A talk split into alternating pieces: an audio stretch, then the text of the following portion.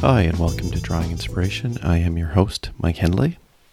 Episode 56 Birds, Bunnies, and Cars. Oh my, it's time for a creative check in. Hi, everyone. Hope you're doing well. So, I thought I would do an episode where I kind of reflect on the year so far. I like to do these every so often after a few interviews. I'll be back to interviews for the next episode. But I thought it'd be a good opportunity to kind of reflect on some of the stuff that I've been doing, some of the conversations I've had with others as well, and uh, with the hope that this can have an impact on your creativity and your work right now. So it's not going to be a terribly long episode, but I'm going to do kind of the typical updates and then go into a bit more detail about some of the stuff I've been working on with regard to watercolor and uh, a couple of conversations I've had with other artists as well. So maybe the first thing I'll touch on is some of the art I've been doing. You know, I've wanted to really love watercolor, and I've struggled for so long in trying to understand how watercolor works. I've had probably maybe four or five starts at this, trying to get comfortable with watercolor. And, you know, coming from pencil, whether it's graphite or some recent colored pencil, I can really control what's happening there. I am very specific about where I can add graphite and where I don't, and I can be very specific about my shading. With watercolor, I have to give some of that away. I have to give it away to the paint and to the paper and to that interaction. And as soon as I touch the paper, just hoping that that paint isn't going to go everywhere I don't want it to go. And understanding that I have to let some areas dry first and that I have to put the light colors down first and I have to preserve areas. All of this has been a challenge, and I've spoken to uh, artists who work with oil paint, and some of them are like, I am not touching watercolor. That is just, I cannot, I cannot work with watercolor. And I can understand that. I still really want to try painting with oil, but I'm going to save that for another point in time when I have an opportunity to, you know, buy the materials, devote the time, devote the space to it. But I'm just not in that place right now. I've got everything I need for watercolor. I just need the attitude and the time and the practice. And so I've been doing that recently. And I started with doing a duckling, which I had done originally in graphite. This is a duckling that we rescued in our pond and we're able to uh, connect it back with some parents, and it was off and uh, happy living forever after in the woods. Uh, it may have been one of the ducks that came back this year to nest, but uh, I decided I'd try it in watercolor, and I was really happy with that. I really was you know, trying to be intentional and putting down the light colors first. So I started with um, a yellow ochre and brought in some burnt umber and just started getting darker and darker and layering it. It was a really fun challenge trying to get that that kind of downy, feathery look to the duckling, and I think I achieved that. But it was um, it was tough. I mean, I love textures, and it's really hard. I find with watercolor to kind of replicate that. So that duckling was um, was fun. It was a good experience once again playing with that down and trying to get that kind of fuzzy look. This uh, duckling was sitting on a rock, so I was able to bring in a bit of that background. So that was kind of an interesting experiment. The next one I tried was a, uh, a rabbit. So both this rabbit and the next one, I had used reference photos from a photographer, Dave O'Neill, who's located in Canada, Ontario. And I'll provide a link to his Instagram he does some kind of wonderful work and he's just he's posting stuff every day. So anyways i saw this bunny. I thought i got to try a bunny. And so i did that and i really like this one. I think this really worked out well. I was able to kind of differentiate the colors in the fur. I was able to kind of show the patchy bits and preserve the tail once again by not painting there. Uh, throw in a shadow nice highlight on the eye uh, some of the pink in the ear. I really felt like I was kind of channeling my Beatrix Potter. I do have an idea for a couple of books in future, so I thought about that as I was doing this and wondering how uh, how I would render a rabbit. And uh, now I want to do more, so I was really happy with that one. Uh, much more happy than the second one, which was the egret, uh, great egret that I did. I thought I did a decent job of the bird itself, but I just was working in the background too hard and not I felt like it maybe needed to be a bit more subtle. And so I'm not really happy with that, how that turned out. But once again, it's looking at what I could do better and what I'm really happy with. And I could do better in the background, and I was happy with segments of that uh, of that bird. So the other one I did was a blue jay, and that was I really wanted to play with blues and get a bit more detailed. You know, I think I need to go loose as well on some of these, but that'll be future pieces. But with the Blue Jay, it was fun to play with the blues and uh, to be able to kind of give it a bit of a different perspective, give it some character because Blue Jays are really um, they have so much personality. I really wanted to come, that to come through the bird, and I think I did a decent job in doing that. And then the next one I did was a um, an old uh, DeSoto car. I don't know what year this DeSoto is, but uh, and the only reason I know it's a DeSoto because it says it on the front. I'm not uh, familiar with some of these cars. But the reason I wanted to do this car is because coming up in the next week or two, I'm going to be visiting a place called the Boneyard, which I think I may have talked about in a previous episode. But it is a basically um, a location that used to be kind of a, uh, a junkyard uh, for vehicles. And I don't think is as much junk anymore as it is just cars that have a little bit of space around them. They've got uh, trees and shrubs and everything growing near them. And a lot of photographers go there with models and get them onto the cars and take pictures and all that. So I'm going to go there and actually paint. I'm going to take some photos, maybe do a few afterwards, but I'm actually going to paint some on location. So it's about 45 minutes to an hour from where I'm located. So I'm going to go there and spend the day just sitting in a field, uh, painting and taking pictures of some of these cars. And, you know, there's one that's supposedly um, uh, haunted, maybe is the right word, but you're not supposed to touch the vehicle because bad things happen. So maybe haunted's the wrong word, but uh, there's some bad, bad kind of vibes with one of them. So maybe there's a few vehicles like that. I don't know, but I'm definitely going to be uh, focusing on that one as well as a few others. So you'll see more cars posted. So the reason I did this DeSoto, which I think is one of the vehicles there at the Boneyard, is I wanted to kind of practice with drawing a car because I've only done, I think, one or two and I have had somebody ask me to draw theirs. And I just want to get a sense of that kind of working with perspective. How do I deal with the windows? How do I uh, bring in the colors of the, the tires? Do I stick with a black?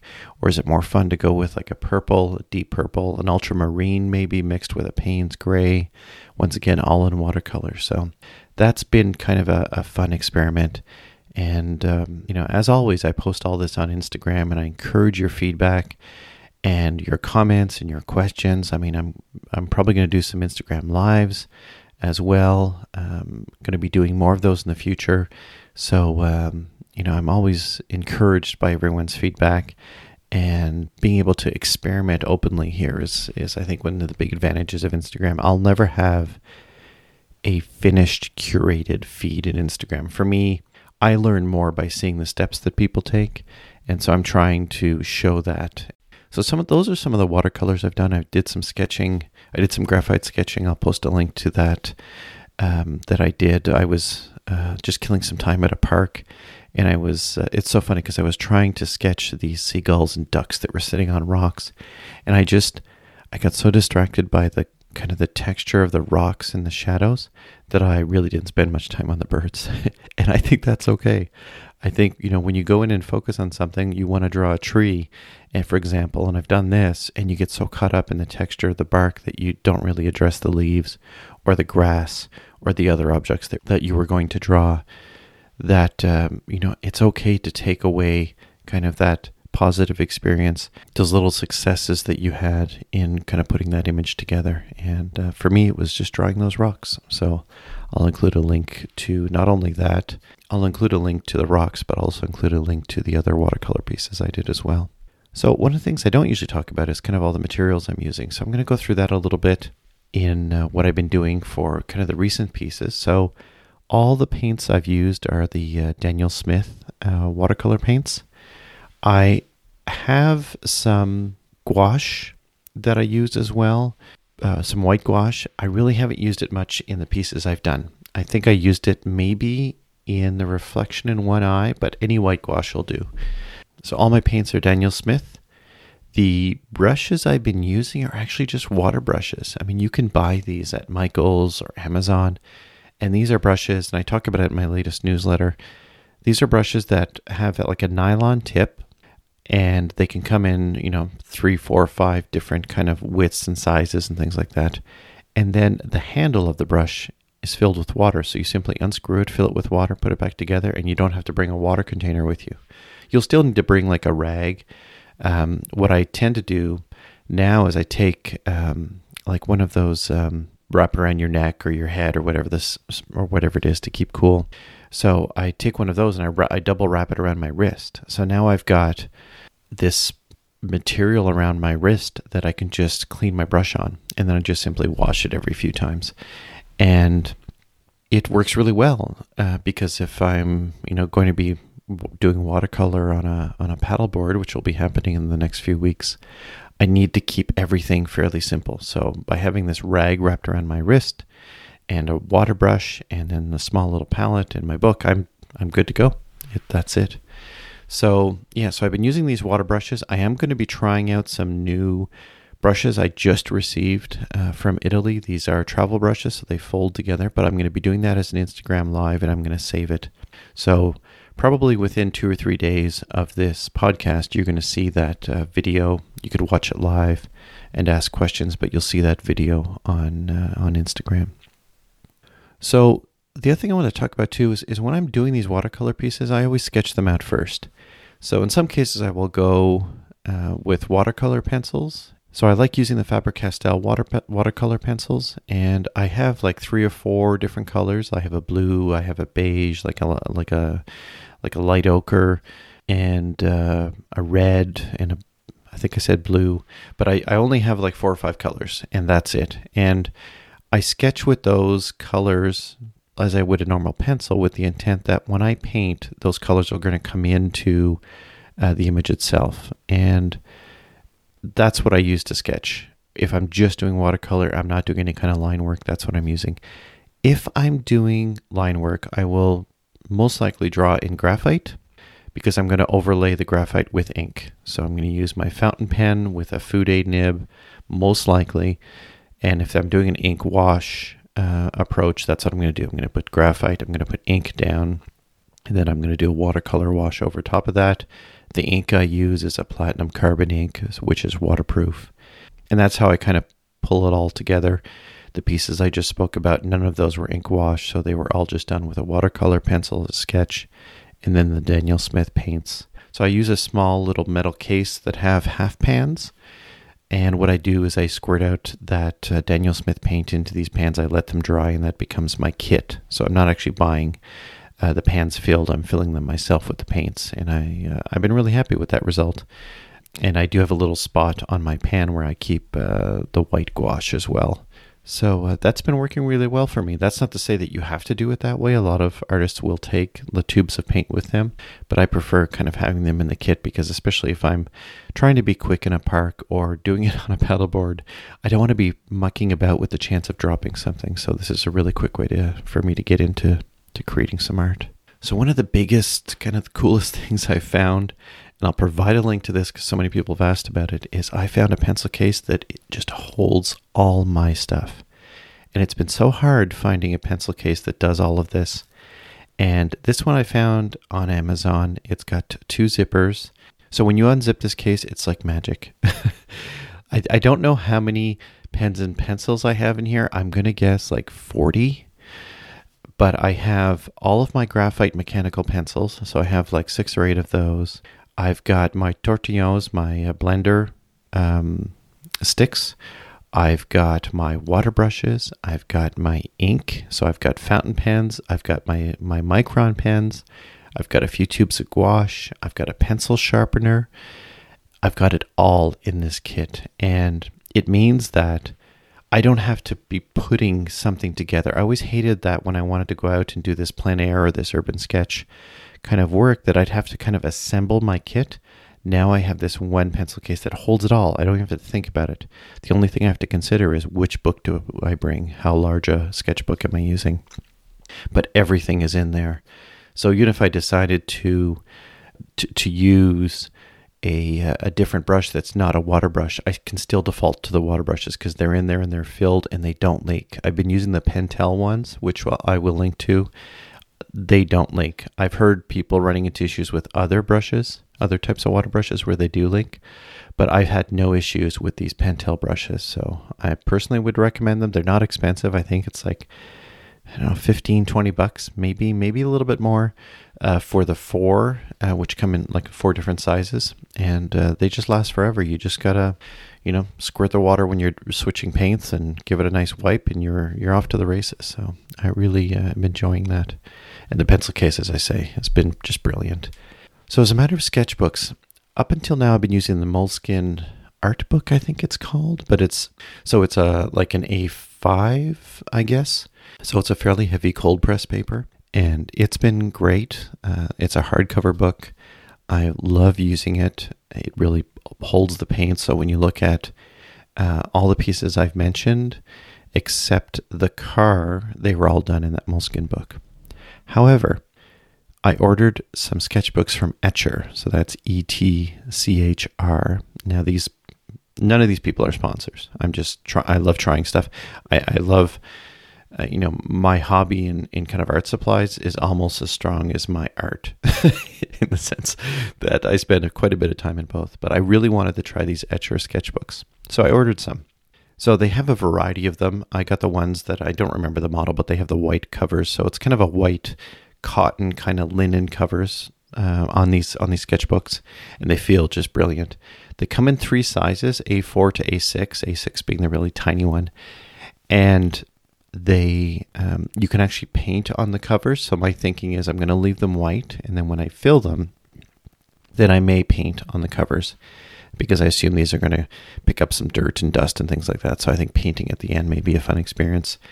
So we'll see. I, I don't know what I'm going to do with that, but anyways, what I really wanted was I wanted a hardcover sketchbook that had hot press paper. So I wanted hot press paper because I wanted to use colored pencil and graphite and so I do have some good books that um, take graphite really well. I use a Moleskine for that, but I wanted something with thicker paper, like hot press. So it's it's got fairly smooth, but I wanted something hot press because I want to use something called Zest-it, which is a, a blender liquid that you use with colored pencil, and not wax based, but oil based pencils. And so I thought I'm going to take some of this Zest-it. I'm going to put it inside one of these uh, water brushes, and that could be my blending tool. So I haven't done that yet. I'm going to. But I really wanted that kind of experience. So I needed a hot press paper in a hardcover. The only one I could find that I seemed to be, I mean, they're hard to find, but the only one I could seem to find was this Etchr one. So here's me buying three sizes of the cold press and three sizes of the hot press. So six books total. And I've been trying, I tried the cold press, and the paper is just, oh my gosh, it's so good. It, it's not, it's got a different kind of texture. It's still toothy, takes the water really well, but it's a different kind of texture than the Moleskine or than an Arches cold press paper.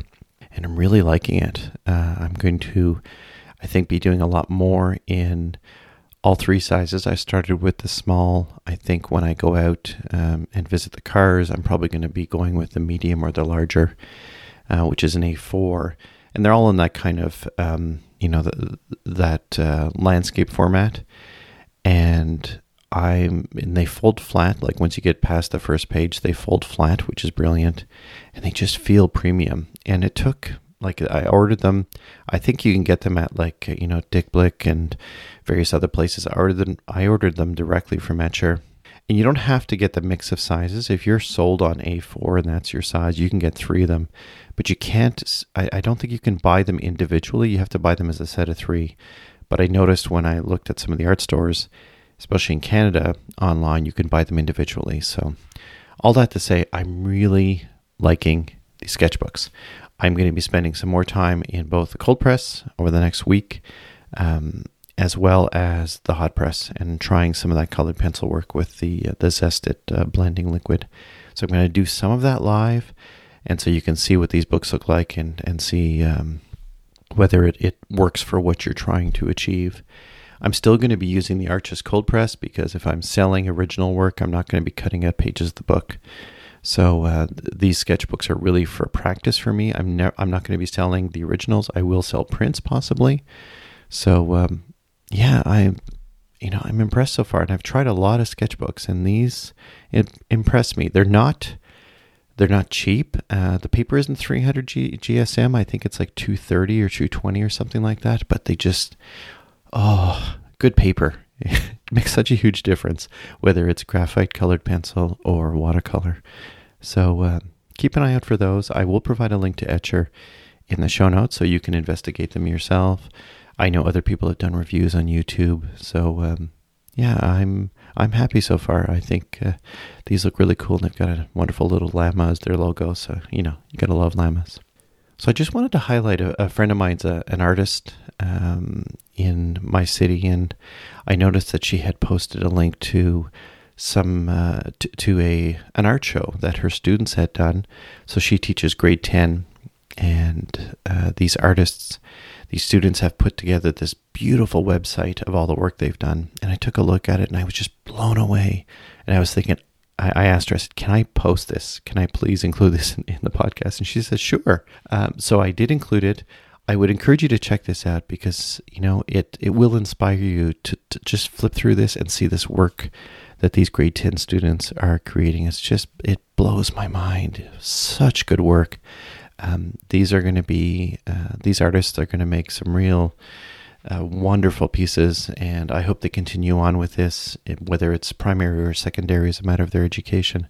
But it is just brilliant, and uh, Shelley, who's this friend of mine, um, she was saying, you know, that uh, there's been so much talk about these students that, you know, many of them aren't uh, attending classes. This is overall, you know, with virtual learning. But she had like 90 to 100% attendance, and they worked so hard at this. And you can see that in the work. Like, this is just so cool. So, if you're feeling a little bit kind of uninspired, not feeling very motivated, questioning yourself, just take a look at the work these grade 10 students have created. I'll provide a link to their gallery in the show notes. And uh, just wow, um, awesome, awesome mix of styles and um, just wonderful pieces. So I encourage you to check that out. So I mentioned in the title of the podcast a creative check in. And I'm going to kind of talk about that in general terms, but also talk about myself and kind of where I'm at and what I'm doing.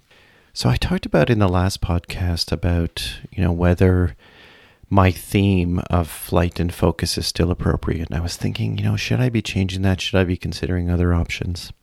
And it's okay to do that. Uh, you know, my I, I, really like the idea of a theme because it helps my decision making if I'm faced with uh, being asked to do an interview or to um, to be shown in a gallery or whatever the case, I can think about, you know, is that consistent with my theme for this year? Even trying watercolor. You know, it for me it was like, well, I, I got to take flight with this. I've got to uh, embrace the fact that I can do watercolor and give it another try. So, you know, fourth, fifth, sixth time, I don't remember now, but maybe that's the charm. So uh, I'm going to stick with my theme. I think the, the idea of flight and focus is um, still what I'm working on. I think the fact that I've tried watercolor doesn't mean that I'm being distracted uh, because maybe it's where I need to be. I'm still doing graphite work. I will never leave graphite. I just love drawing with pencil. I uh, was talking to another artist, uh, Joe Brown, recently, and uh, she had sent me a link to this artist who had created these very large pieces, you know, something like four foot by six foot. And I was thinking, you know, I would love to do a large piece, something like two by three, four by five, five by six foot pencil. And don't be surprised if I end up starting this. It would probably take me a few months, but uh, I really love the idea of something, you know, doing something at that kind of scale. So uh, I've just been thinking about that recently, but I just thought I would share it with you because uh, I may come back to that. Um, once again, I still think that's consistent with my idea of flight and focus. So, you know, part of it is, you know, a lot of us gauge our success in, uh, you know, whether we're creatively, when you look at a check in, are we, for example, growing our social media? Are we growing our followers? And I, I think about that a lot. You know, do I, you know, I'm, I'm approaching I don't have a lot of followers. I'm approaching 2,000, well, more like 1,900. And I, you know, I do look at these people that have 10, 20, 30, 200,000 followers. And I'm wondering, is that a measure of, are we really measuring success when we look at our followers or our likes, for example? Because I know people who have half the followers I do and they get two to three times the likes on things. And I'm trying to just ignore that now. And I had commented in a, um, a chat I was having that, you know, people think that success may be 10,000 followers or 50,000 followers, but maybe Instagram success is zero followers in the sense that maybe when you are successful, you don't need Instagram. So you could walk away with it and be successful. Maybe that's success. Maybe success is being able to burst out of the social media platform in the sense that you're not reliant on it anymore. So I really like the thought of, of kind of abstracting myself and my art away from Instagram and from these social media platforms. And this does not mean I'm not posting, it doesn't mean I'm not interacting with it. But I just think that rather than the endpoint being, you know, 20,000, 50,000, 100,000 followers, that the endpoint is maybe at some point I don't need it at all. And I still think I would post, but maybe the maybe the whole point is that I can get to zero as a matter of followers, and maybe that is uh, because I've been able to pull people in, you know, through the newsletter and through other ways that they can still interact with me, and and I can interact with them, and I can still share my art, but not be reliant on a social media platform. So I thought that was a really kind of a different way to look at things, and once again, it's it's making sure that you're not beholden to this platform, whether it's Instagram or it's Facebook or it's Twitter, that you're on your own journey and you have a way to share if you choose to share and uh, just not judging yourself so much on that. So I'm trying to kind of approach it that way. I mean, the other thing I think about a lot is, you know, this idea of exploration versus building a body of work you know, the stuff I'm doing with watercolor is a little bit of both, but it's so early for me with watercolor that I can't really say I'm building a body of work. But I'm working in getting to the point of building a body of work. I do want to do that with graphite. But once again, I think exploration is so important, especially when you work, you know, at some point I'm going to bring all the media together and, you know, think about ways that I can build a body of work that's reflective of what I want it to be and I've been doing a little bit of that with graphite. Watercolor will come in due course. But I think that don't always get caught up in building that body of work. Have some fun, explore, uh, do things differently. I've always talked about, you know, I, I know some oil artists who are working on these large bodies of work for exhibitions. You know, I think that's fantastic. That's where they need to be. But I keep saying, you know, take advantage of that opportunity to, to try something new, to so go into a restaurant and ask for the kids menu because when you do, you get that paper menu that has a white back and you get the little packet of crayons and draw something. Like taking advantage of those weird kind of opportunities to be able to um, to bring art into your everyday and not feel like this is work or this is production, but art is fun and being able to do it a little bit differently, like do something you haven't done before, but you know, it doesn't have to be at a scale where it's like, I got to devote hours to this, like just 10 minutes, you know, 15 minutes. It's, you know, I keep saying that, you know, I'm trying to find the time for art amongst the nooks and crannies of my day. so, you know, my, my daughter is going, uh, she's working in a research job in science over the summer. And before I go pick her up, there's a park nearby that's right on the river. I will go there to pick her up maybe 15 minutes before, 20 minutes before she's ready, so I can sit in the park and draw or paint for 15 or 20 minutes. So it's finding those nooks and crannies right before the time I have to pick her up. I leave a little bit earlier so that I have an opportunity to sit by a river and paint. So I would encourage you all to do that when you go out, you know, bring that new pencil case and a sketchbook and think about, you know, is this a situation where I'm going to be waiting for whatever reason? if I've got 10 or 15 minutes, that's all you need. You can start something and it will lead to, something else possibly. But, uh, you know, that's the advantage, I think, with, you know, graphite, colored pencil. Watercolor is a little bit tougher because you have to let it dry before you close the book. I learned that the hard way. But it's much easier than, for example, oil painting. So just having that opportunity to have a little kit with you where you can leverage those times where maybe you're going to be doom scrolling on your phone. And instead of doing that, you're creating. And um, that's just, it's wonderful. And, you know, I was at a park recently where I was doing that, and these kids, they must have been, I don't know, between, let's say, 12 and 16. Um, there was a couple of them with, I think, was either uh, their mother or an older sister. It was hard because I was really kind of focused on what I was doing on, uh, what I was working on, and I was painting. And uh, I heard them say, you know, we should go to the dollar store and get some paints and come back and paint. So obviously they were watching what I was doing, and they were inspired to do it. And I was thinking, oh, cool! This is this made my week the opportunity I had to be able to sit beside a river and paint and enjoy it for myself and have others look at it and feel inspired to do it, it just made my week. And uh, so I was only there for 15, 20 minutes. I did a real quick sketch of some ducks, which you can see on my Instagram. And as I was leaving, uh, this little girl who was probably, you know, I'm going to say 15, 16, she's like, I love your painting. And I was like, thank you so much. As I was leaving, I was thinking, what a great what a great time. And, you know, she's going to remember this. She may come back, she may not with the paints, but it's going to stick in her mind for a little while. And maybe this is the start of something wonderful for her. So I think that is great. And so being able to find the nooks and crannies in your life, to be able to, to, to bring art into it and to explore whether you're an established artist or you're starting out or revisiting it in your 50s and 60s. Build that little kit get that little package together so that you are ready to take on the day. You know, the wallet's important, the phone's important, but I would say this kit's more important. Uh, when you have that opportunity where you can find a few minutes in those nooks and crannies, take advantage of it and create some art. And tag me. I want to see what you're doing because I think this is fantastic and I love seeing what you're doing and what you're creating. So I want to talk about quickly. Uh, I was so I've got a uh, a club on Clubhouse and that's an app that's now available for iOS and Android. So follow me if you're if you're on there. I haven't done a whole lot of rooms in my club, but I did do one where someone was asking me how to create a podcast. And so I hosted a room where I talked about how I work on my podcast.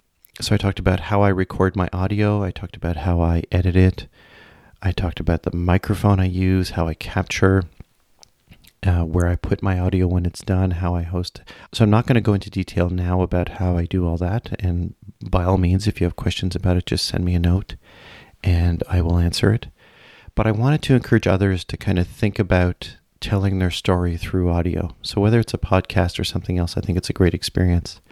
And so it was great because I had a few people who um, were followers of the podcast who I've spoken to for the first time. And so that was kind of cool. I talked about, you know, the fact that I use my iPad to edit the podcast. The idea of, once again, telling the story about you or your art in a way that allows other people to consume it. So, all this to say, if you're on Clubhouse, uh, follow me. You'll see the club for drawing inspiration. It's the first one at the bottom of my page. It's got an eye with a pencil laying across it. And just follow that. And if you do, then you'll see it pop up as a matter of uh, new rooms that I open. So I'm going to be doing a few more. I'm going to have guests come on that have been on the podcast so you can ask them questions directly after we do an interview and uh, we can uh, talk in greater detail about some of the things they covered. You can ask them questions. And so I'm going to be doing a little bit more of that in Clubhouse. I think it's a real positive space for creatives, and I've been really enjoying it. I've met so many wonderful artists that have inspired me through their work and through their dreams and it's just it's been a beautiful experience. So I would encourage you to check out Clubhouse. It uh, it you know it's a time commitment because you're going into a room that has no history, like nothing's recorded unless you intentionally do that. Uh, even that's complicated. So it's a matter of just understanding, you know, where the artists are, what they talk about. If there's a schedule to it, people can schedule rooms that you can be notified on. So I would recommend uh, checking it out and um, follow me if you're there. I'd love to uh, speak with you at some point. So the other thing I did is I reached out to people and asked if you had questions that I can answer for you. And um, I, I want to keep this short, so I'm just going to focus on two or three. But one question was, what's the most important advice that I've received on my art journey? You know, it, I'm going to. This is not going to be some kind of magical comment, but uh, practice. I think that when I look at you know the three Octobers I've done, and all the other pieces that I've worked on, it's really practice. It's it doesn't have to be every day. If you can, that's great, but it's doing the work. It's working on uh, getting the textures right, getting the shading, working on the tones. Uh, now with watercolor, it's getting those colors balanced and trying to get achieve that texture. I think that's been the most important advice. You know, we even though we think we may be good people to tell us, "Oh, you're a fantastic artist, you're so talented," you got to ignore that and just practice. Um, don't embrace the point now, and and you know more so look to the future and understand. You know, if you can just spend a few more minutes each day working on your craft, how much better you'll be. So, the most important advice I've had through all my guests is, is practice. And I think, you know, if we want to go into a bit of detail, I think it's negative drawing. This idea of, especially working with pencil, is exposing those white areas. I mean, I did it with the rabbit in trying to expose its tail by not really painting the tail, but building the areas around it. It's that negative drawing. It's drawing the shadows and uh, the impact of that object on other areas to expose that object, which may be white.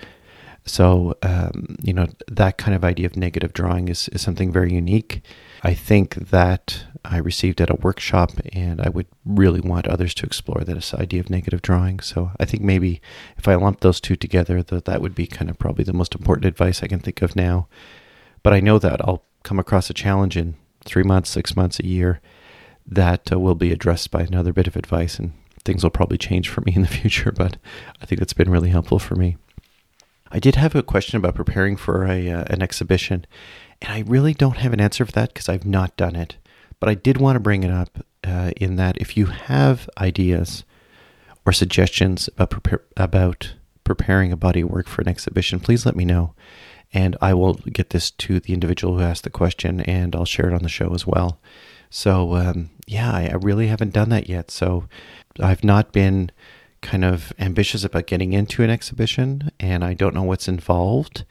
But uh, I would love to hear uh, from those of you who've had that experience and what you would recommend for, for somebody preparing a body of work for an exhibition. The other question I get often in a podcast is is who's your dream guest? And I've had so many wonderful artists that uh, you know I, have already had the dream guests, right? Like some of these artists have inspired me, whether they are, you know, and I've had artists that that have, you know, thousands, millions of followers talking about their journey. I've also re- really focusing on these these people who are early in their career and even partway into their career, mid mid level uh, artists, to to hear about their journey because I don't think we learn everything from those people at the top end who've been doing it for decades. We also learn from people who've been doing it for two or three years because the lessons are different. And I just love hearing these people like Sam Gillett, who is on, who's just getting into what he's doing, and he's got a wonderful skill and a wonderful attitude, and being able to to kind of share his experience with others, I think is great. So I've had these wonderful guests. I would think this is this may come across as corny, but I think my dream guest would be you. I think that if this podcast inspires you to become better at art and to and to put the practice in and to work at it, if you were to come back to me in a year or two and say, Mike, you know, this podcast has an impact on me. Here's my work. I'd love to come and talk to you about it. You're my dream guest. And so I think that would be wonderful if this show has an impact on you and you're able to then move your art forward, whether it's full time or part time as a side hustle, which is how I do it. Then I would love to have you on at some point. So I'm just happy to be able to have these conversations and to have this opportunity to talk to other artists and share it with you. I've got some wonderful guests lined up, and I'm looking forward to doing that uh, every two weeks till who knows when. So if you are enjoying this, um, you know, there's ways that you can support through uh, Patreon and uh, sharing this uh, podcast with friends and family and subscribing to uh, the new episodes so you get them as they come out. So I appreciate all of you and I appreciate everything you do. So this wouldn't be a normal episode without homework, right? so here's some homework. I was thinking I'd like you to choose a piece you've created. It could be a graphite drawing, it could be a painting. It could be a song, a poem, a short movie, something you've created.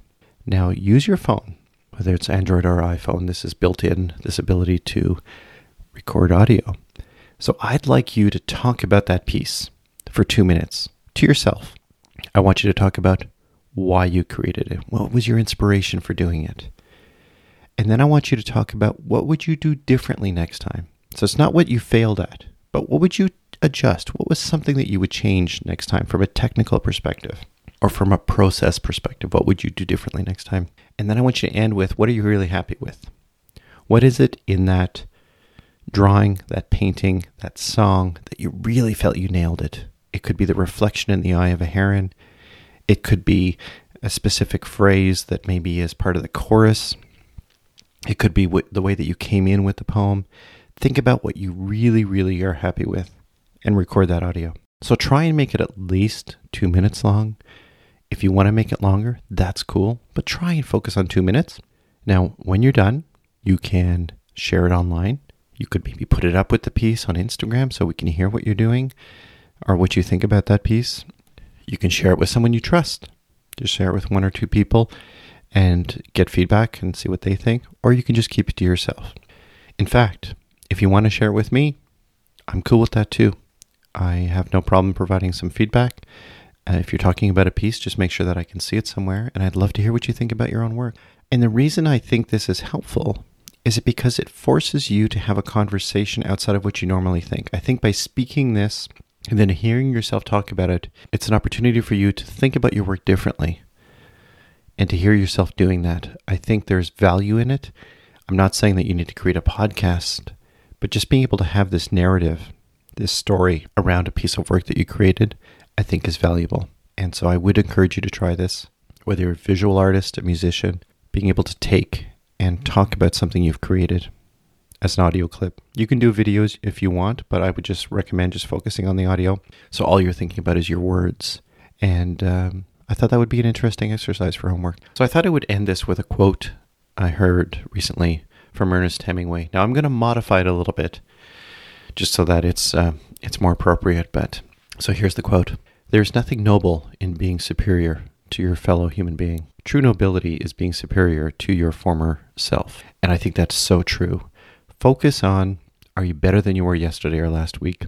Don't be concerned with those around you, those on Instagram, those in other spaces that are doing incredible work.